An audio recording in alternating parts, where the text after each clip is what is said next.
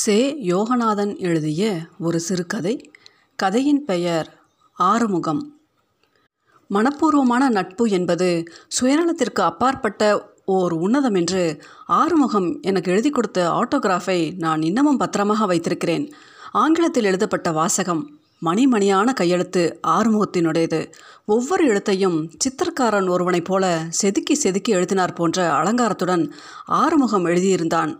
நான் எனது முதல் அரிச்சுவடி எழுத்தாக ஆங்கில ஏயைத்தான் எழுதினேன் என்று ஆறுமுகம் சொன்னதும் அந்த வசீகரமான மழைத்தூற்றல் நாளும் தத்ரூபமான ஓவியம் ஒன்றினைப் போல் இன்னமும் என் மனதில் பளிச்சென்று தெரிகின்றது.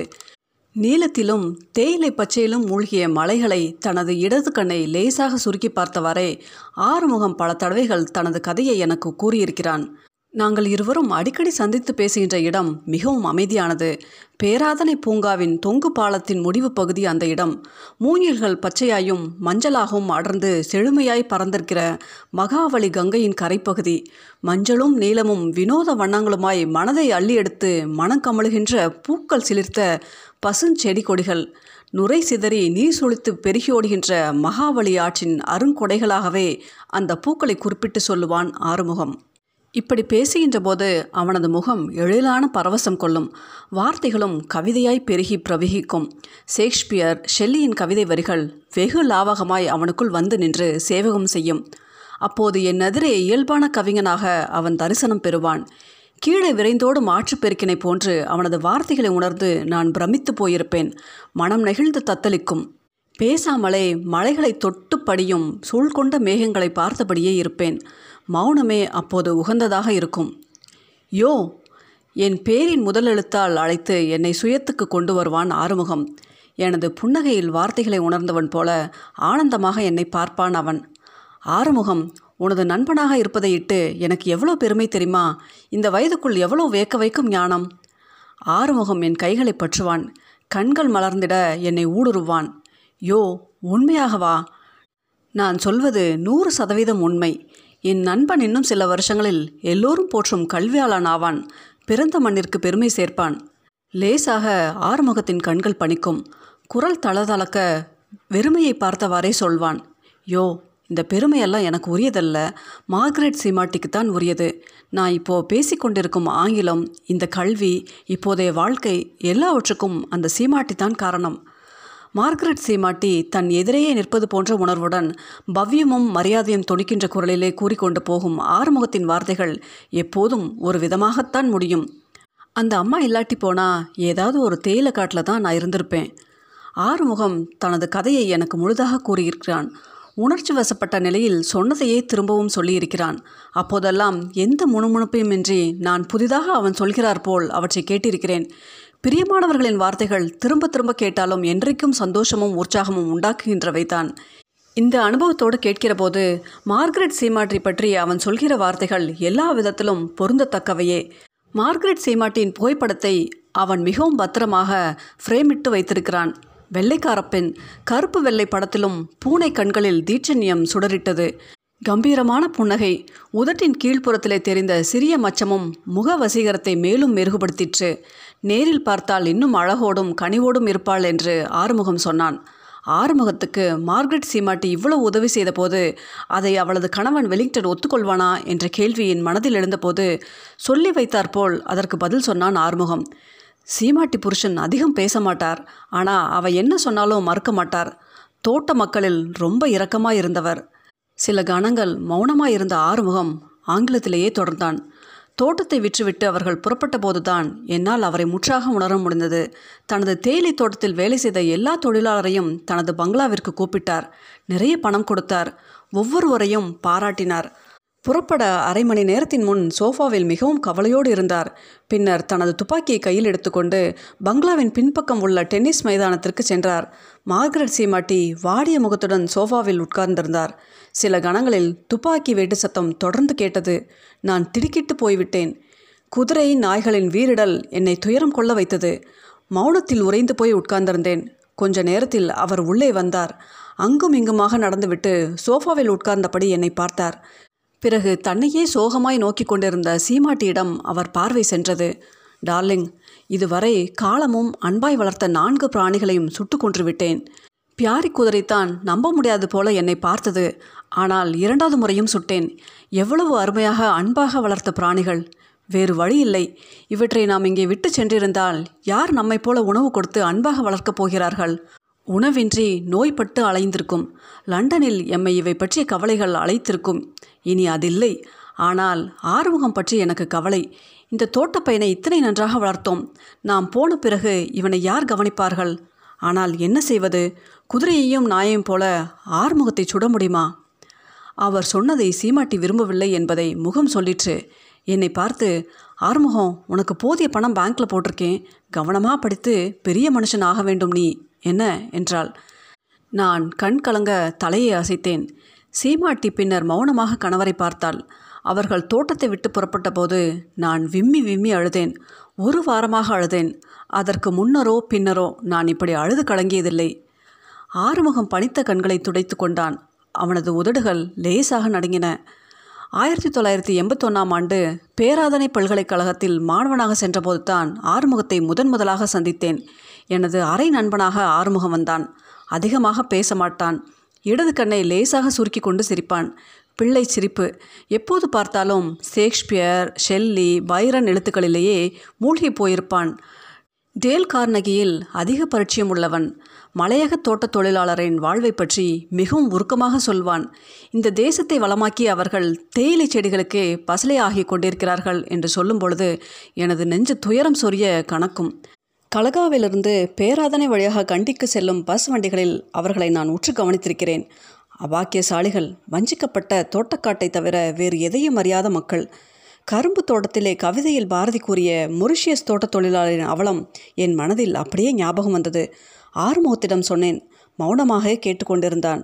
அன்று மாலையில் சி வி வேடுப்பிள்ளை மலையக தோட்டத் தொழிலாளர்கள் பற்றி ஆங்கிலத்தில் எழுதிய கவிதை தொகுதியை கொடுத்தான். மூன்று கவிதைகளுக்கு மேல் படிக்க முடியவில்லை. லயங்களில் தேயிலை தோட்டத்தில் அந்த மக்கள் படும் துயரம் கவிதை வரிகளில் இரத்த சேராய் வழிந்து என் அமைதியை குலைத்தது. நெஞ்சு ரணமானதை உணர்ந்தேன். நித்திரை இழந்த நான் என் அமைதியின்மைக்கு வடிகால் தேட முயன்றேன். எழுந்து கட்டிலில் உட்கார்ந்தேன். மீண்டும் மீண்டும் வஞ்சிக்கப்பட்டு தேயிலைக்கு பசலையாய் உரமாக ஆகி கொண்டிருக்கும் அந்த மக்கள் பச்சையும் சிவப்புமாக என் கண்ணெதிரே வந்தார்கள்.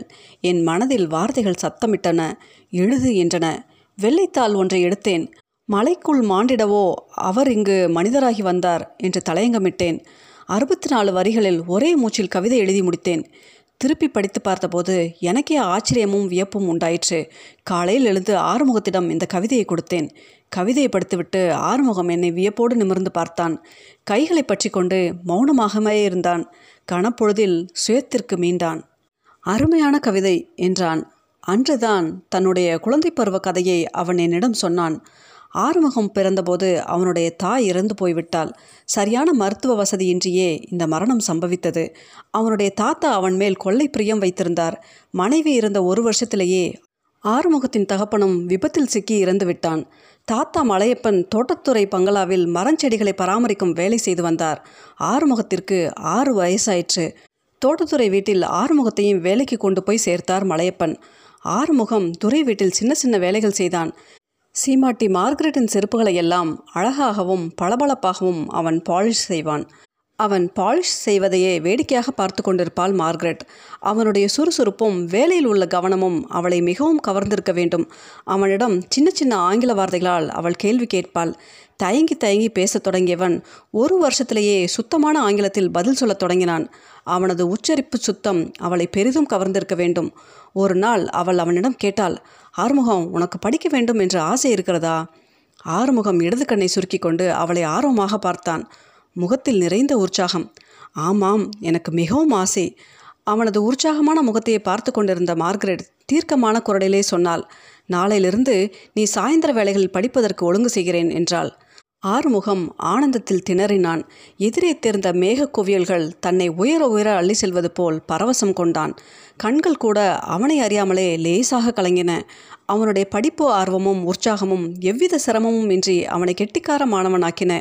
எல்லோருக்கும் வியப்பான ஒரு மாணவனாக விரைவிலேயே அவன் அறியப்பட்டான். பல்கலைக்கழகத்தில் அவன் படிக்க வந்து முதலாவது மாதத்திலேயே லண்டனிலிருந்து அவனுக்கு கடிதம் வந்திருந்தது. மார்கரெட் எழுதியிருந்தாள். கடிதத்தை நீண்ட நேரமாக படித்து கொண்டிருந்த ஆறுமுகம் பத்திரமாக அதை மடித்து வைத்தான். யோ, எனக்கு இரண்டே இரண்டு ஆசைகள் தான் இருக்கின்றன. நான் நன்றாக படித்து முடித்து சம்பாதிக்க வேண்டும். இந்த பணத்தை சேமித்து வைத்து லண்டனுக்கு போய் மார்கரெட் சீமாட்டியை பார்த்து என்னுடைய நன்றியை சொல்ல வேண்டும். பின்னர் மீண்டும் எனது மண்ணிற்கு திரும்பி வந்து என்னுடைய மக்களுக்காக நான் என்னை அர்ப்பணம் செய்வேன். ஆயிரத்தி தொள்ளாயிரத்தி எழுபத்தி நாலாம் ஆண்டில் நான் கண்டிக்கு செல்ல வேண்டிய நிர்பந்தம் ஏற்பட்டது. ஒழுங்காக எனக்கு கடிதம் எழுதி வந்த ஆறுமுகத்திடமிருந்து ஒரு வருஷமாக கடிதம் வராது எனது மனதை உறுத்தி கொண்டிருந்தது. பல்கலைக்கழகத்தை விட்டு வெளியேறிய நான் ஆசிரியனாக தனியார் பள்ளியில் சேர்ந்து கொண்டேன். ஆறுமுகம் பல்கலைக்கழக நூலகத்திலேயே பயிற்சி பெற்று உதவி நூலகர் ஆனான். அவன் எனக்கு எழுதிய ஒவ்வொரு கடிதமும் ஆங்கில மொழியிலேயே எழுதப்பட்டது. மணிமணியான எழுத்தில் கவிதை போல அந்த கடிதங்கள் மனதில் அடையாளம் கொள்ளும். அவைகளை நான் மிகவும் பத்திரமாக சேர்த்து வைத்திருக்கிறேன். பல்கலைக்கழக நூலகத்திற்கு சென்று நான் ஆறுமுகத்தை பற்றி விசாரித்தேன். அப்போது நான் விசாரித்தவர் என்னை லேசான வேதனையோடு பார்த்தார். நீங்கள் யார்? நான் சொன்னேன். அவர் பரிவோடு எனது கையை தொட்டார். ஆறுமுகம் இறந்து போனது உங்களுக்கு தெரியாதா? என்னால் அந்த வார்த்தைகளை எதிர்கொள்ள முடியவில்லை. இதையும் துண்டு துண்டாக வெடிப்பது போன்ற வழியை உணர்ந்து கொண்டேன். எனது நா வறண்டது. கண்கள் தன்னை எறியாமலேயே கலங்கின. விம்பல் நெஞ்சினுள் சுழித்து அமுங்கி போயிற்று.